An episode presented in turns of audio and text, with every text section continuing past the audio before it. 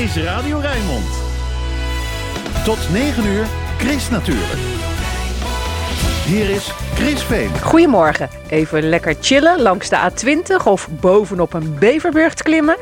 Het kan allemaal in de bouwwerken van kunstenaarsgroep Observatorium uit Rotterdam. Spot de ijsvogel en andere natuur op de schilderijen over de Biesbos in het Dordrechts Museum. Joshua Ossendruiver vertelt over zijn nieuwe roman over drie generaties Rotterdammers. De roman begint in 1912 in de oude buurten als de dijk waar het bier rijkelijk vloeide. Na vijf boeken over Rotterdamse cafés schrijft Joris Boddaert nu een boek over Rotterdamse restaurants. Je hoort er meer over vandaag in... Chris natuurlijk, met Chris Vemer.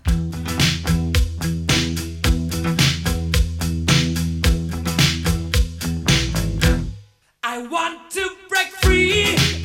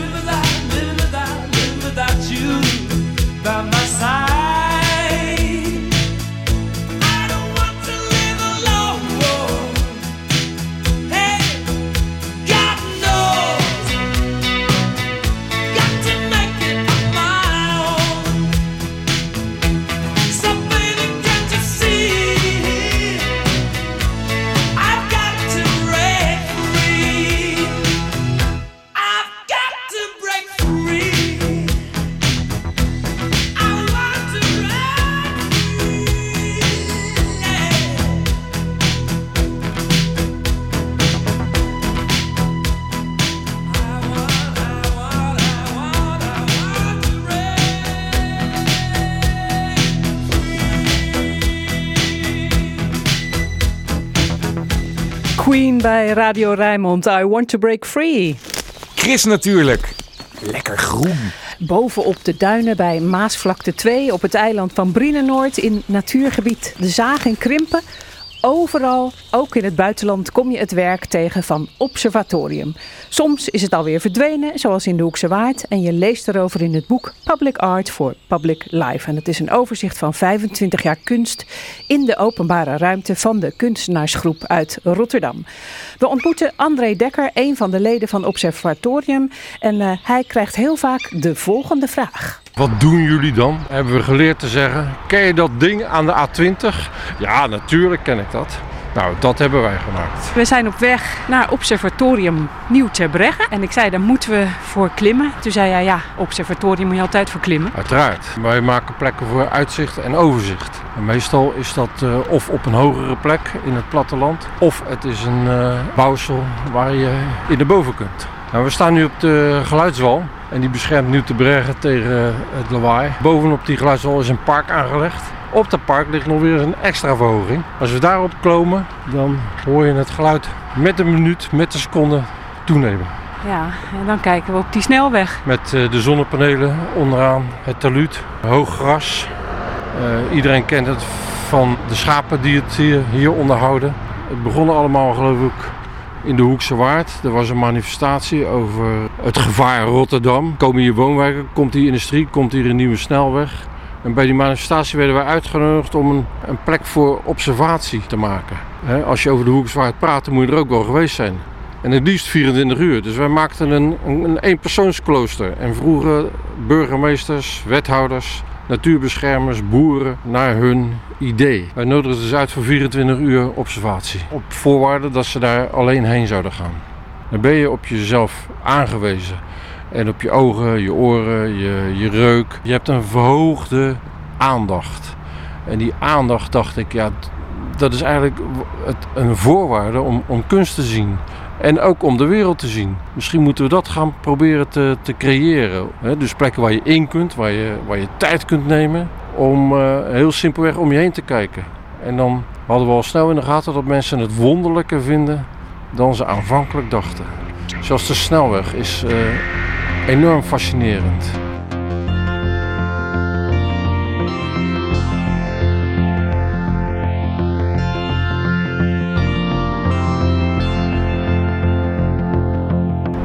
Kun je deze plek eens omschrijven hier langs de snelweg? Dit observatorium Nieuw Terbregge? Ik zou het liefst eigenlijk willen beginnen met de omgeving. En dan inzoomen op, op dit beeld. Ga je gang. Nou, de eerste keer dat we hier kwamen, zagen wij een, een soort van eh, parallele werelden. Kralingse bos, spoorlijn, snelweg, geluidswal, woonwijk, rotte. Dat allemaal parallel. En je ziet natuurlijk ook, als je hier regelmatig komt, de groei van alles. Die stad die alsmaar hoger wordt, die bomen die alsmaar hoger worden. Dus als je, als je een bouwwerk maakt ter observatie van, van de wereld, een observatorium, dan moet je ook uitnodigen. Dan moet je gastvrij zijn. Dan, toen hadden wij hier gedacht, nou in Terbregge moeten we gewoon gaan vragen wie wil ons paviljoen en waartoe. En toen kwam Henk Dijkshoorn en die zei, maar weet jullie dat dit een historische plek is? Nee meneer. Die zei, ja hier is dus het voedsel afgeworpen toen Rotterdam hongerde. En er vielen geen bommen meer, maar voedselpakketten. Juist hier mag ik bij jullie een herinnering daaraan maken. Nou, en sindsdien is het eh, nu ook Monument Manna. Elk jaar wordt dat eh, hier herdacht. De eigenlijke bevrijding van Rotterdam, zoals eh, Henk het altijd zei. Dus het uitzichtpunt dat heeft een, een paviljoen ietsje onder de dijk. Waarin de romp van een vliegtuig te zien is. Dat geladen is met eh, voedselpakketten. Hoort dit er nou bij of niet? Ja, ik denk het wel, hè? Dit is een stuk oud asfalt waar we oplopen. En daar is een trap van gemaakt. En dan hoor je hier ineens het geluid van de ruisende bomen. Ja, dat is nou weer, dat vind ik dan weer grappig.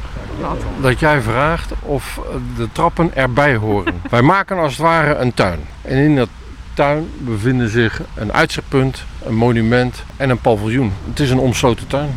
We zijn van het lawaai naar de stilte gegaan, van de auto's naar de abelen. Dat zijn jouw lievelingsbomen. Waarom? Het zijn echt wilde grote eh, kolossen die gesnoeid moeten worden. En op de plek waar de takken weggehaald worden ontstaan ogen die je aankijken. In jullie kunstwerk zit ook een stukje van de abeel. Ja, ik wilde deze abelenlood eruit trekken. Maar nu zie ik dat hij er al minstens tien jaar zit. Groeit straks ook echt een boom uit jullie kunstwerk dan?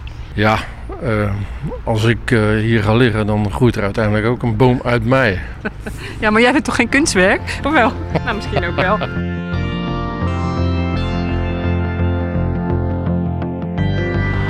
Hebben ook wel eh, beelden gemaakt die zijn zodanig open van structuur dat mensen daar eh, van alles en nog wat in organiseren.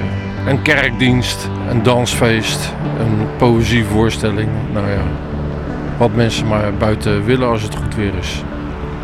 En soms weet je ook niet hoe het kunstwerk er op een gegeven moment uitziet. Hè? Want dat was bijvoorbeeld met de Zandwacht, eh, dat sculptuur daar op de Maasvlakte.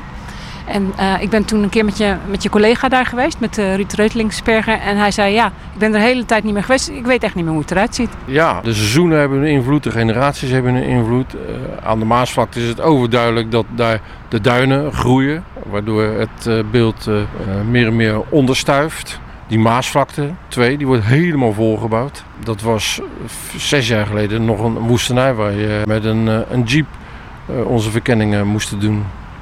Het boek, dat, dat ligt hier eh, op, eh, op het kunstwerk, het Observatorium Nieuw ter Bregge.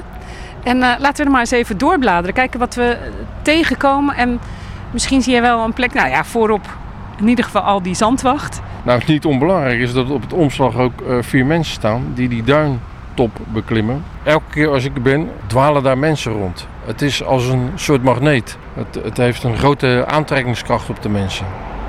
En als ze erin zijn, dan slaat altijd even een moment van eh, verbazing toe vanwege de, ja, de bijzondere constructie. Het heeft iets van een, eh, Een skelet. ja, van het karkas van een walvis.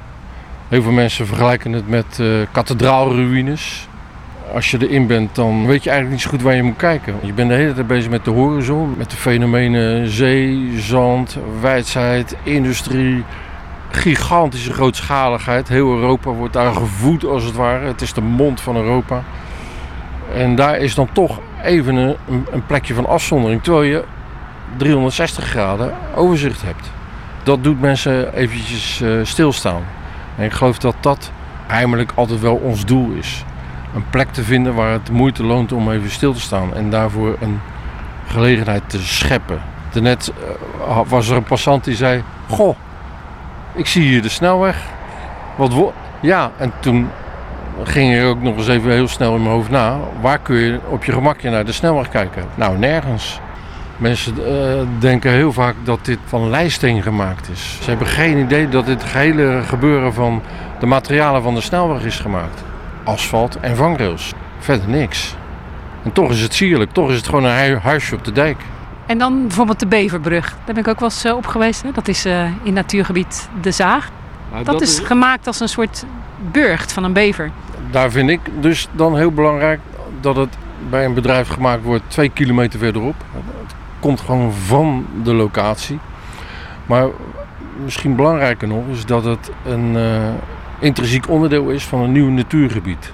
Als je naar boven gaat, dan zie je dus niet alleen zeg maar, de bomen en, eh, en, en de grond, maar ook het rivierengebied, helemaal tot aan Rotterdam. Je ziet dus waar je bent. En dat is wel zo belangrijk eigenlijk, te weten waar je bent. Nou, dat heb ik ook een keer gedaan. En eh, misschien kunnen we nog even gaan luisteren naar dat stukje van toen.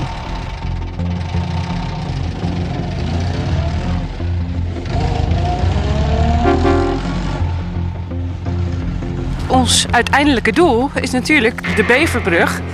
Gemaakt en ontwikkeld door eh, Ruud Reutelingsberger van het Observatorium. Hij heeft al heel veel dingen gemaakt in natuurgebieden. En nu dan deze Beverbrug. Hoe kwam je op het idee daarvoor?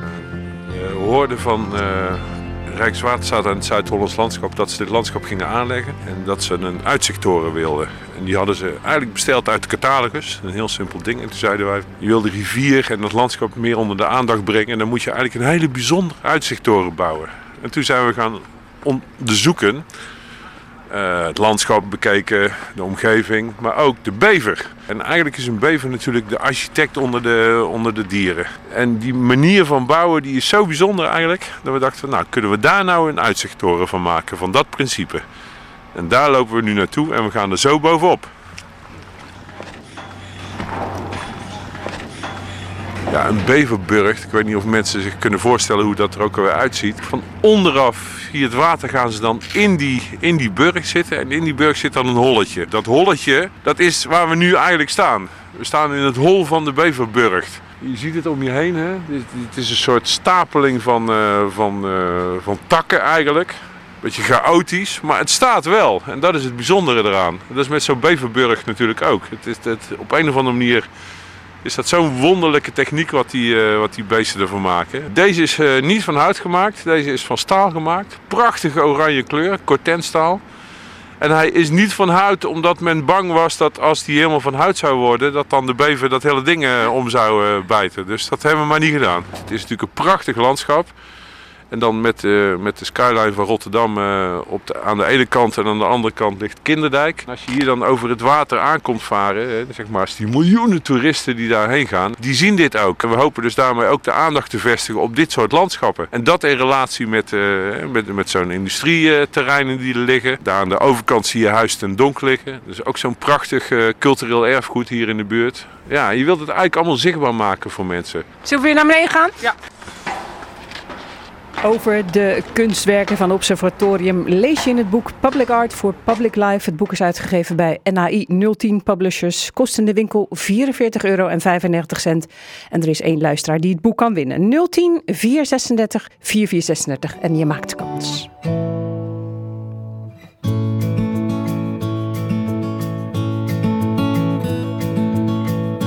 There's a light, a certain kind of light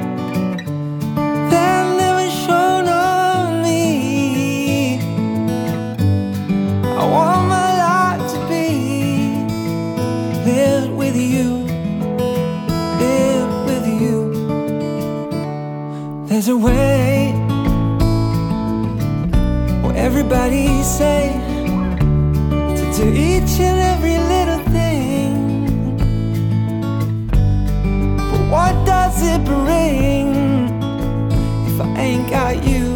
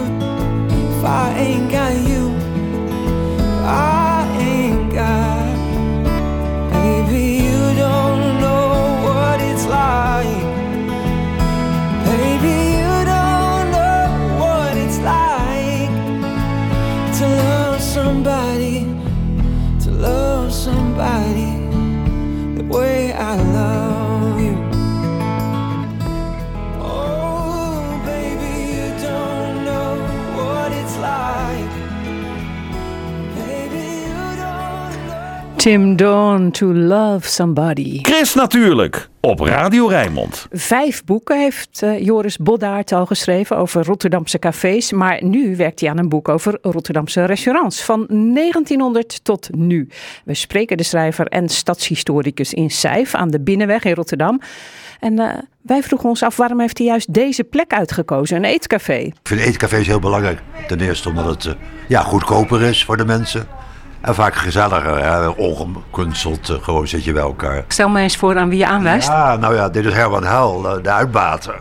En eh, nou, dat klikte eigenlijk meteen. We hebben een leuk gesprek gehad, een paar jaar geleden.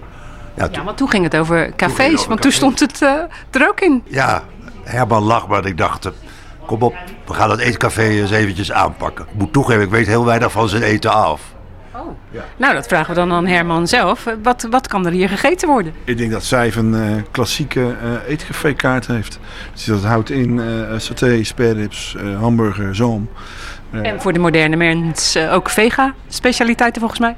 Ja, vega-specialiteit. Überhaupt veel specialiteiten van het bord, zoals een goed eetcafé betuigt. Dus, dus dat houdt eigenlijk in veel eh allemans vriendjes op de kaart. Het lijkt hier heel oud. Een beetje art deco-stijl, hè, met, de- met die leuke lampjes en zo. Maar is het ook zo oud? Nou, het is heel oud. Het is alleen niet hier oud geworden. De bar is oud geworden in Engeland. En wij kopen nooit iets nieuws. Dus als er een stoel vervangen moet worden, of een kruk, of een bank, of we hebben het laatste paar jaar geleden het magazijn uitgebroken en een restaurant van gemaakt, dan gebruiken we alleen maar oude materialen om een beetje die oude sfeer eh, te houden. Het is ooit een apotheek geweest van meneer De Vos. En, maar wat schrijf jij dan eh, allemaal op over deze tent, Joris, in je boek? En lekker eten dan zeker ook? eh? dat, Hier? dat staat niet vast nog. Eh, nee, als ik overal moet eten, dan, eh, dan word ik eh, 90 kilo. Nee, ik, ik ben helemaal niet zo'n uitgaande. Ik ben geen drinker. Dat vindt iedereen heel vreemd, maar ik ben geen drinker. Ik, ik ben geen stapper, maar ik ben iets heel anders. Ik, ik onderzoek het. Ja, ik ben onderzoeker. En nou ja, het is misschien bekend dat ik nu vijf boeken over cafés geschreven heb. Niet gering. En ik ben heel trots op met deel 1 dat ik in 1900 begon met cafés. En de hele Schiedamse dijk heb uitgemolken. Daar zaten Chris 80 cafés over 400 meter. 80. Dat is bizar. hè? Maar is er ook zoveel te vertellen over Rotterdamse restaurants? Absoluut, ja, ja, dat klopt. Ik begin in 1900 weer. En ik heb al zo'n 35 foto's van vooroorlogse zaken. Dus daar ben ik al heel blij mee. En ik, ik, ik vind het, je mag het best weten, ik vind dat van voor de oorlog eigenlijk interessanter. Maar daar, daar, heeft er, er is er helemaal geen boodschap aan, want die wil juist weten wat er nu gebeurt, hè, begrijp je. Dus wat er nu gebeurt krijgt wel de hoofdzaak. Volgens mij eh, denkt eh, Herman daar anders over. Nou, ik ben het wel met Joris eens. Ik ben misschien een uitzondering. Ik ben een enorme eh, geschiedenisgek. Eh, met name eh, over Rotterdam. En eh, ik vind het hartstikke leuk juist om te lezen over met name vooroorlogs. eh wat er allemaal was. En hoe eh, Rotterdam in die gelopen jaren die horeca ontwikkeld is. Wat weinig mensen weten is dat Rotterdam in de jaren 20, 30... een van de populairste uitgangssteden was van West-Europa. Gesitueerd rond het Hofplein. Maar kon je toen ook lekker eten in, in Rotterdam voor de oorlog? Fantastisch, dat waren prachtige zaken. Je hebt wel van Psor gehoord. Dat was Je van Het. Komans op de Hoogstraat was fantastisch. Heel goed eten. Nee, je had topzaken. Je kent Sauer misschien in Den Haag. Sauer was, is een begrip. Die is hier begonnen, notabene. Een eh, exclusieve visrestaurant. Nee, er waren heel veel mooie zaken. Dat, ja, dat, een heleboel mensen weten dat niet. Maar ik vind, daar moet je over schrijven. Ja, maar wat vind jij dan belangrijk? Gaat het jou dan om de mensen die er kwamen? Gaat het je om hoe het eruit zag? Gaat het eh, om Alles. wat je er kon eten? Nou, alles bij elkaar inderdaad. En ik, ik, ik, ik, ik beschrijf alles. Hoe de prijzen hadden voor de oorlog. Een menu was dan twee gulden. Dan denken we, ja, maar goed, de gulden was nu zoveel sterker dan nu de euro, begrijp je? Dus je moet alles omrekenen. Er zaten prachtige zaken op hele mooie locaties. Je weet wel waar Parkheuvel nu zit. Dat was Bellevue daar. Nou, dat was ook een fantastische zaak. Ik heb een foto dat daar echt 60 mensen op de heuvel zitten. Een drankje te drinken en te eten. En dat is nu niet mogelijk. Het is daar veel te duur natuurlijk. Nee, het was voor iedereen gewoon toegankelijk. Voor niet dure bij. Niemand gaat naar Parkheuvel nu. Kom op. Dat, Maar dat is wel een heel beroemd restaurant. Want het is het eerste restaurant in Nederland zelfs dat drie eh, dat- sterren kreeg. ja, tuurlijk komt dat in mijn boek. Uiteraard. En eh, een heel beroemd restaurant in Rotterdam. Bijvoorbeeld, hè, wat mensen nu nog steeds kennen, is Old Dutch. Ja, dan heb ik een boek over geschreven, Chris. Dat wist je misschien. Nou, maar komt het er dan eh, niet meer in? Nee, maar het is voor mij nogal makkelijk om daar eh, uit te citeren uit me- vanuit mezelf. Dus nee, dat ondertussen is een hele mooie zaak. Charles Suisse was een hele goede ook. Aan de Kiwislaan. Ja, dus in het park, hè? Dat was gewoon een stube. Een stube. Ja, dat met nog in diernos. Met, in die kostuums liepen die dames rond. En het was fantastisch. Hele goede fondue. En Toet Rotterdam uh, at daar. En het is helemaal verloederd. Welk eh Rotterdams restaurant zag er het mooiste uit? Dat het mooiste interieur? Van 1900 tot nu, hè? Mag je gewoon... eh. Nou, Old Dutch heeft een van de mooie interieurs, vind ik. Dat is daar heel ruim. Je hebt daar nog een oude haard. Die heb ik, ja, die heb ik wel als zien branden zelfs. Er staat een mooie vleugel nog. hoe kwam het daar? Hoe is het daar ontstaan? Is eh, ontstaan in 1940. Een noodgebouw was dat. Dus dat is gewoon op een plaat gezet in de modder. Het zakt ook langzaam weg. Steeds, steeds dieper gaat het. eh, ja. en, eh, maar het is een boerderij. Eh, ja, en iedereen vindt het leuk. En doe je dan de hele stad van noord naar zuid, van oost naar west? Tuurlijk, Chris, natuurlijk. Zuid is eh, het Witte Paard, heb je er wel van gehoord. Hele goede zaak. Maar dat is eigenlijk nu niet zoveel meer. Want het is, eh, ja, sorry, dat is niet meer goed. Wat voor mensen kwamen daar in het Witte Paard? Daar kwamen ook net te luiden. Het was ook een hotel, dus die logeerden daar dan. Lui uit Parijs kwamen Rotterdam binnen en zagen dan grote, grote borden van het Witte Paard met pijlen. En eh, gingen daar dineren en daarna slapen. Ik heb wel iets anders interessants. Ik heb ontdekt wat de oudste caféplek is. De oudste restaurantplek, daar ben ik in de war. Zie je, zit ik weer met cafés. eh. Dat is de Lange Muur. Weet je wel, op de Westkruiskade. Op die hoek bij de Diergaardensingel. Daar wordt het langs gegeten van, in in Rotterdam sinds 1899, heb ik ontdekt. Ja, 1899. Dan waar ik heel graag kom is ook de Pijp, de Gaffelstraat.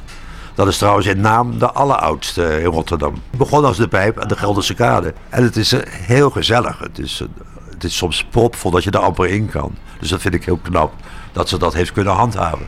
Het is trouwens een oude fietsenloods geweest. Ja. Wanneer ben je begonnen aan dit boek? Meteen toen deel 4 uit, deel 5 uitkwam, dat was eh, ja, vorig jaar december. Je kan niet zonder. Ik kan niet zonder, ik ben helemaal. ehm, ik vind het zo'n leuk onderwerp. Dit wordt wel mijn laatste hoor, mijn laatste grote boek. Het wordt vrij dik. Ik ga ook een oproep plaatsen. Ja, inderdaad, dat mensen mij eh, eh, sowieso aan foto's helpen. En ook verhalen. Ik ben toch altijd dol op verhalen. Dus foto's en verhalen. Maar hoe bereiken ze mij? Want mijn naam vergeten ze sowieso, Boddaert. Dat, dat kunnen ze niet onthouden. Dus ik hoop dat ze jou benaderen, Chris. eh, eh, gewoon naar Radio Rijnmond even. Ik, die hebben al mijn nummer en dan kunnen ze mij bellen. Dat is het allermakkelijkste. Nou, het boek Rotterdamse restaurants 1900 tot nu is in de maak. En wie dus nog oude foto's heeft voor het boek, kijk eventjes op de site van chrisnatuurlijk.nl en dan vind je een linkje naar de Facebookpagina van Joris Boddaert. En straks na kwart voor negen, dan ontvangen we een schrijver die voor de research van zijn roman heeft geput uit het boek van Joris Boddaert over Rotterdamse cafés. Chris Natuurlijk. De weekendbijlage. Wat staat er in de weekendkranten en online over groen, natuur en milieu? Je hoort het in het overzicht. En ik lees dat vandaag samen met Martin van der Boogaard. Martin, goedemorgen. Ja, Jij gaat beginnen. goedemorgen Chris. Ja, de weekendbijlage van het AD wil een keer goed nieuws brengen over het klimaat. De krant laat eh, vijf knappe koppen aan het woord die zich bezighouden met grote en kleine oplossingen. Zoals regenwater opvangen om voetbalvelden te besproeien, CO2 uit zee halen en daarmee ook uit de lucht. Of een manier om fruit te beschermen zonder plastic verpakking. Trouw schrijft over de wolf in Duitsland. Daar zijn nu zo'n 3000 wolven, maar eh, in Duitsland is er veel meer ruimte en daarom is de wolf daar minder een probleem. Maar boeren die hebben wel last van het dier, zeggen ze, en nemen soms het heft in eigen hand. In NRC vertellen boswachters welke planten lijden onder het teveel aan stikstof. Zoals de zonnedauw, een eh, vleesetende plant die houdt van een eh, kale bodem en af en toe een vliegje. Of eh, de eik en het eh, duinviooltje. Mooie naam, hè? Jelle Reumer die schrijft in zijn wekelijkse dierenrubriek in Trouw over de slak. En dan gaat het over de wilde slak die ook met stokbrood en kruidenboter wordt geserveerd af en toe. Ja, vind ik nooit zo heel erg lekker. Vind ik een beetje smaken naar een natte muur. Ja. Het, eh, het Kralingse bos in, in Rotterdam trekt ieder jaar miljoenen bezoekers. En Rotterdammers met verhalen, anekdotes of foto's van het Kralingse bos... die kunnen vanmiddag naar een, eh, een lezing over het Kralingse bos in Galerie Dig It Up aan de Nieuwe Binnenweg. Dus niet in het Kralingse bos. Wie weet wordt jouw verhaal of jouw foto wel opgenomen in het boek dat volgend jaar over het Kralingse bos eh, verschijnt. De themamiddag begint om twee uur. Martin van der Boogaard was dat met het groen nieuws uit de weekendkranten en daarbuiten. En dan nu... Nou, ik ben benieuwd. Ja, Ed, goedemorgen. Dag Chris, hele goede morgen. Ja, want waarom nou een roffel? Omdat eh, dat het eh, de laatste keer is dat jij officieel als de weerman van de, van de zaterdag eh, het weer doet. Ja, zeker. Ja, dat klopt. En, En dan heb je ook nog een leuk nieuwtje, want het is vandaag alleen speciaal dan koud. Ja, zeker. Nee, ja, wat dat betreft is het best wel interessant weer. Tenminste, als je van kou houdt. Want eh, we hebben te maken met een oostelijke stroming op dit moment. Heel tijdelijk. En die voert inderdaad merkbaar koude lucht aan. Je zal het vast gemerkt hebben als je buiten bent. Want er staat een matige wind uit het oosten, windkracht 4. En da- dat betekent een gevoelstemperatuur op dit moment al van min 3 graden. Nou, de thermometer die eh, wijst op dit moment maar 2 graden aan. De temperatuur is nog dalende. Nou, in een eh, groot deel van het noordoosten van het land, daar vriest het op dit moment. En daar is ook al de eerste sneeuw gevallen van het eh, najaar. Zo, Nou, dus dan ga jij daar weer naartoe zeker, of niet? nou, zo gek is het niet. Het is nog niet wit geworden, maar de eerste sneeuwvlokken zijn wel gesignaleerd. Maar in de loop van deze ochtend wordt het weer alleen maar beter. Er kan aanvankelijk nog uit de bewolking een beetje regen of motregen vallen. Maar het wordt snel overal droog. En dan later op de ochtend, maar vooral vanmiddag, Chris, dan wordt het zonovergoten in het Rijnmondgebied. En de temperatuur komt niet hoger uit dan een graad of 4. Het is wel zo dat er waarschijnlijk wat restbewolking blijft hangen op Goeree-Overflakkee. Maar dat is nog niet helemaal duidelijk. Maar goed, een groot deel van de regio vanmiddag dus de zon erbij. En in de loop van de middag dan gaat de wind ook in kracht afnemen. Ja, en dat is de opmaat tot een hele koude nacht. Want vanavond en vannacht is het in eerste instantie helder. Later in de nacht verschijnt er al wat meer bewolking. En de temperatuur gaat fors omlaag naar min 1 graad langs de kust, min 4 graden in het oosten van de regio. En er staat maar weinig wind. Nou, en dan morgen, eh, afhankelijk eh, landinwaarts nog een beetje zon. Maar verder raakt het al snel bewolkt. En dan later op de ochtend kan er al een beetje regen vallen. Maar morgenmiddag overal nat weer. Overal gaat het regenen bij een temperatuur die heel langzaam oploopt naar 5, 6 graden in de buurt van Gorkum. Een graad of 10 in Ouddorp. En er waait een matige zuidoostenwind. Maar morgenavond bestaat er langs de kust kans op een krachtige tot harde wind. Windkracht 6 of 7 uit het noordwesten. Dus er staat van alles te gebeuren en het is vooral koud. Ja, nou ja, alleen vandaag dan. eh, en, en volgende week wordt het alweer wat minder, geloof ik. Hè? Dan loopt de temperatuur weer op. Ja, zeker volgende week is het eh, gewoon herfstachtig.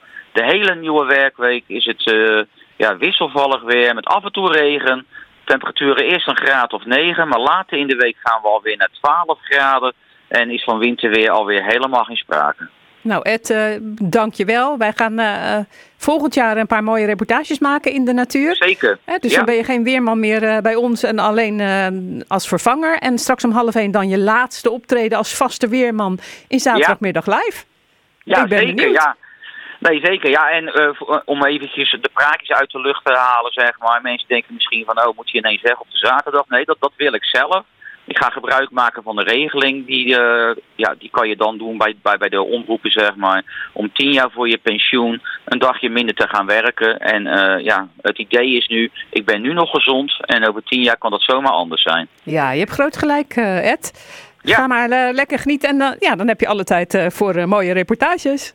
Fijn Ja, weekend prima. voor nu. Hè? En, en straks doen. om half één luisteren hè, naar dat allerlaatste optreden als vaste weerman in zaterdagmiddag live. Hoi! Luisteren allemaal naar Chris. Kom nou toch. Chris, natuurlijk.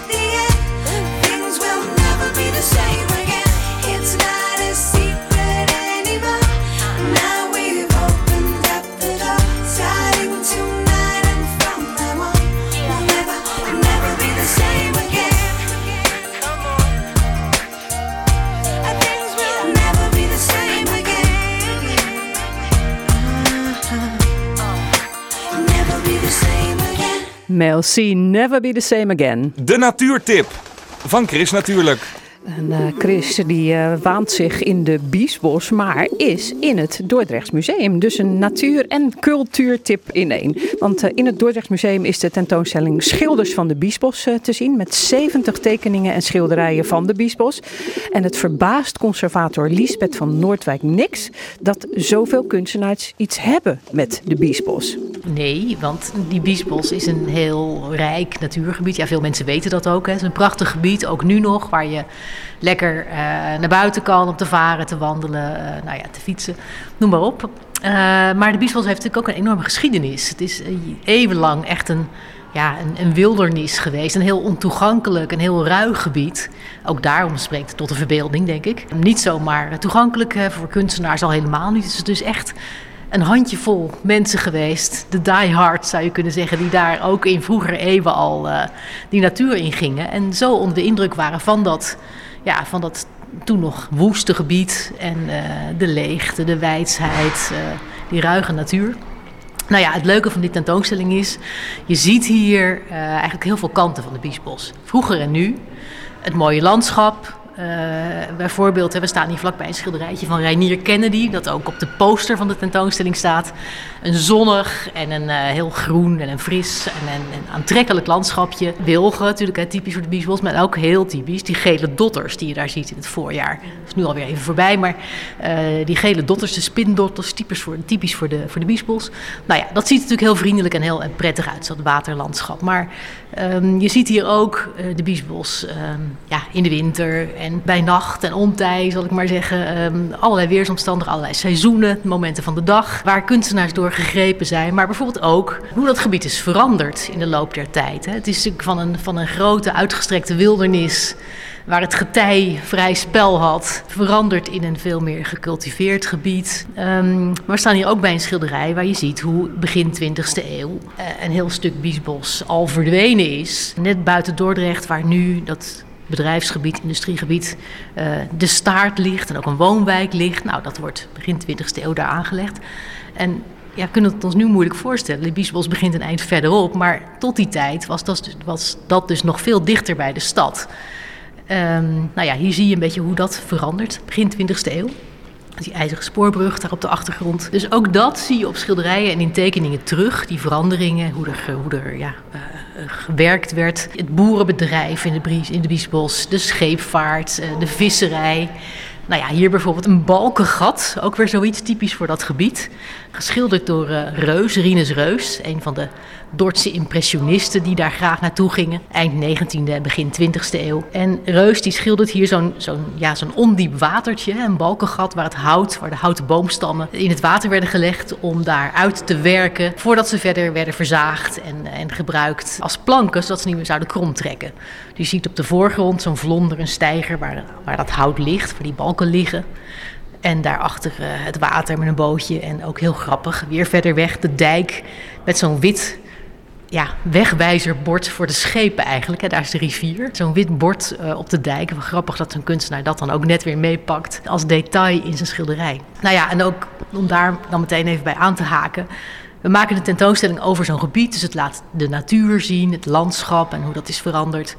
Maar voor ons is dit ook een hele leuke gelegenheid om weer eens heel veel kunstenaars, juist uit Dordrecht en de regio, voor het voetlicht te brengen. Die vaak hele bijzondere schilderijen en tekeningen hebben gemaakt. En Reus is wel zo'n kunstenaar waar je niet zo heel vaak wat van ziet. Maar die hier in Dordrecht en omstreken ontzettend veel gedaan heeft. En eigenlijk hele bijzondere en ja, soms bijna abstracte landschappen heeft gemaakt. En ook dat vind ik een van de aardige dingen van deze tentoonstelling. Het zijn voor een klein deel werken uit de eigen collectie van het Dordrechts Museum. Maar ook heel veel bruiklenen van kunstenaars zelf of van particuliere verzamelaars. Eh, en dat maakt het natuurlijk ook een heel mooi en een heel leuk project. En of je in welke volgorde je het ook doet, je kan die biesbos in, lekker naar buiten en in het museum kijken. eh, ja, hoe, dat, hoe kunstenaars dat zagen, kunstenaars uit verschillende tijden. En dat is natuurlijk een, eh, Een mooie kans. Zegt Lisbeth van Noordwijk eh, over de tentoonstelling Schilders van de Biesbos. Het is nog tot en met 8 januari volgend jaar te zien in het Dordrechts Museum. En er is ook een boek, De Schilders van de Biesbos, van Pieter Jorissen en Wim van Wijk. En dat is uitgegeven door WeBooks. In de winkel kost dat boek 24,95 euro. Maar u raadt het al, er is één luisteraar die het kan winnen. 010 436 4436. Als je dat belt, dan maak je kans op dat boek. Chris natuurlijk. Lekker lezen. En we gaan nog eventjes eh, door met een ander boek. Eh, lang wist hij niet dat hij eigenlijk Joods was en Joshua Ossendrijver heette. Hij ging als Klaas slecht door het leven. En pas op latere leeftijd heeft hij ontdekt dat hij direct na zijn geboorte in 1943 door zijn Joodse moeder is afgestaan. En dat zijn echte ouders en zijn broertje David zijn vermoord in Auschwitz. In 2014 schreef hij erover in het boek Verdoezeld Verleden. Inmiddels is hij 79, uitgever, toe aan zijn vierde boek. En dat is de roman Sporen van Gebruik. En de schrijver is hier om over het boek te vertellen. Josja, goedemorgen. Goedemorgen, Bijna 80 en, eh, en schrijver en uitgever. Dat is toch hartstikke leuk. Eh, in het boek speelt een bepaald sieraad een belangrijke rol. Hè? Het is een camee. Ja. En voor in het boek leg je uit dat een camee in het Engels, cameo, of cameo, dat dat een dubbele betekenis eh, heeft. Ja, Hoe heeft gebruik jij dat in het boek? Van, het sieraad camee, maar ook een filmterm waarin een bekend figuur een kleine gastrol heeft zonder echt een rol te hebben. Meer een passant. Eh, bekend voorbeeld is Alfred Hitchcock. Ja, die kwam dan af en toe eventjes. Ja. eh, dan de, wie liep goed oplette, die zag hem ineens eh, in de film. Ja, ja. En ik, ik heb ook wel eens gezien in muziekfilms waar Henny Vrienden dan de Ja. muziek heeft gecomponeerd. En dan heel stiekem heeft hij dan een super klein rolletje. Ja. Nou, en ik gebruik die techniek in mijn boek. Want ik heb kans gezien. de- mijn familie, die bijna allemaal vermoord zijn in de kampen, een eh, rolletje te laten spelen als passant in de drie wijken waarin het boek speelt voor de oorlog. Ja, want het boek dat gaat over drie generaties en twee eh, families. Hun wegen die kruisen Ja. elkaar. Hè? En, en eh, ja, hoe kwam je op het idee voor deze roman? Ja, ik, ik denk dat ik een rijke fantasie heb. Maar jij dacht mijn- van ik ga, gaan we iets schrijven over, de, over ook de geschiedenis van Rotterdam vanaf 1912 af. Het eh, beeld speelde wel door mijn hoofd heen om mijn familie in mijn boeken op te nemen, zonder ze een rol te geven. En toen kwam ik op het idee om dat, die filmterm cameo te gebruiken. Eh, ja, en dan gaat het in je hoofd spelen. Ja, en dan, en, dan, dan en ik ineens heb je... gesitueerd. Eh, Leg in- eens uit waar deze roman over gaat, hè? Ik heb het gesitueerd in, eh, althans, de hoofdstukken voor de oorlog en in de oorlog, in drie buurten van het Rotterdamse centrum. En dat zijn ook drie buurten die toevallig gekozen, waar mijn familie heeft gewoond en gewerkt. Vandaar de keuze voor de, de Zandstraatbuurt. Dat is de buurt waar nu aan de Koolsingel het stadhuis staat. Eh, de wijk Kool. Dat is de hele buurt rond de Oude Binnenweg. En de buurt De Dijk.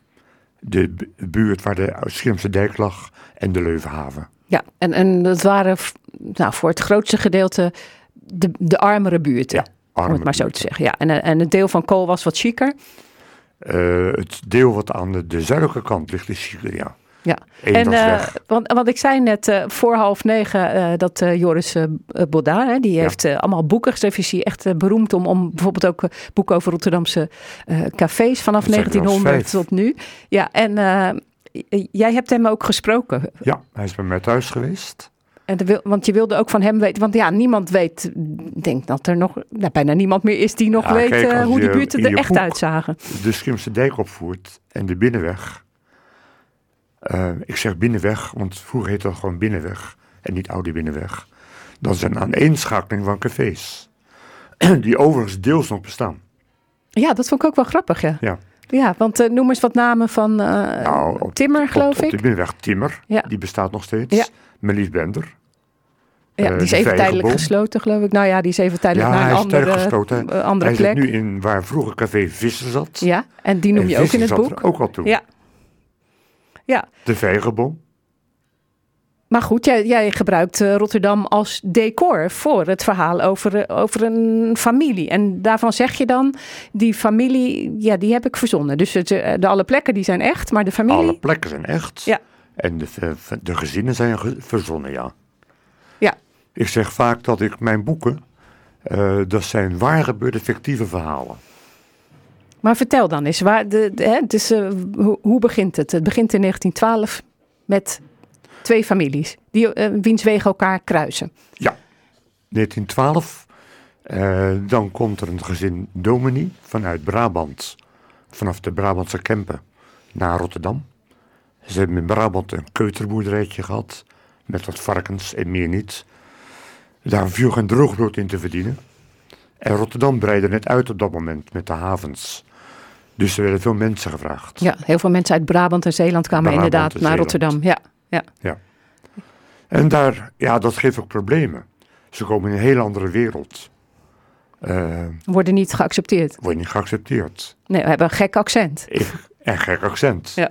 Ik leg ook elders in het boek de verbinding met wat je nu ziet met, met arbeidsmigranten. Ja, maar je, dat doe je heel veel in het boek, hè? Verbinding tussen Ja. nu en vroeger maken. Want bijvoorbeeld eh, in die tijd, hè, die eerste generatie uit het boek, die krijgt te maken met de Spaanse griep. Ja. En, en dat, daar maak je een gel- vergelijking met nu, hè? Want de generatie van nu in je boek, die krijgt te maken met corona en wat, wij, ja, wat we allemaal nog weten hoe dat ging. Maar jij zegt, ja, ik zag eigenlijk heel veel parallellen toen en nu. Ah, ik was heel verbaasd bij mijn research. Je gaat zoeken in archieven en dergelijke, in oude kranten, nieuwsbronnen. En dan zie je dat in Rotterdam, tijdens de Spaanse griep in 1918, 1919, werden de scholen gesloten. De theaters gingen dicht. Het eh, openbaar vervoer werd verminderd. De mondkapjes waren er. Ja, dus het, het was echt een beetje be- hetzelfde als eh, in deze tijd hè, met corona. Ja. Op de Koolsingel heeft zelfs iemand gestaan op een zeepkistje om te vertellen dat het één groot complot was. En, maar laten we nog even verder gaan over ehm, die generaties in het boek. Hè? En, en ook over autobiografische elementen. Want jij zegt, ja, die plekken die, eh, die zijn echt. Maar die verhaallijn van, en de personages zijn verzonnen. Maar toch, eh, bijvoorbeeld eh, Ada van de middelste generatie. Hè, die is door haar moeder in de oorlog afgestaan. Ja. En dat is bij jou natuurlijk ook gebeurd. Ja. Dus, dus de- er zitten wel parallellen in. Mijn boek is fictief en ik betrap me erop, dat geldt voor al mijn boeken, maar ik denk dat voor veel schrijvers geldt. In wezen zijn ze autobiografisch. Want je gebruikt autografische elementen van jezelf. Ja, en, en de oorlog komt er natuurlijk altijd in voor in jouw boek, hè? D- Denk je dat je ooit nog een boek zult schrijven zonder oorlog erin? Nee. Nee. Dat, ik ben de oorlog. Ik ben als onderduikkind direct afgestaan en het heeft impact op mij gehad. Ik heb in mijn leven, nog heb ik het enigszins, verlatingsangst. En ik vraag me af of dat ook niet een gevolg is van het feit. eh, mijn moeder was zwanger op het onderduikadres. Dat gaf spanningen. Ik ben tien minuten na mijn geboorte afgestaan.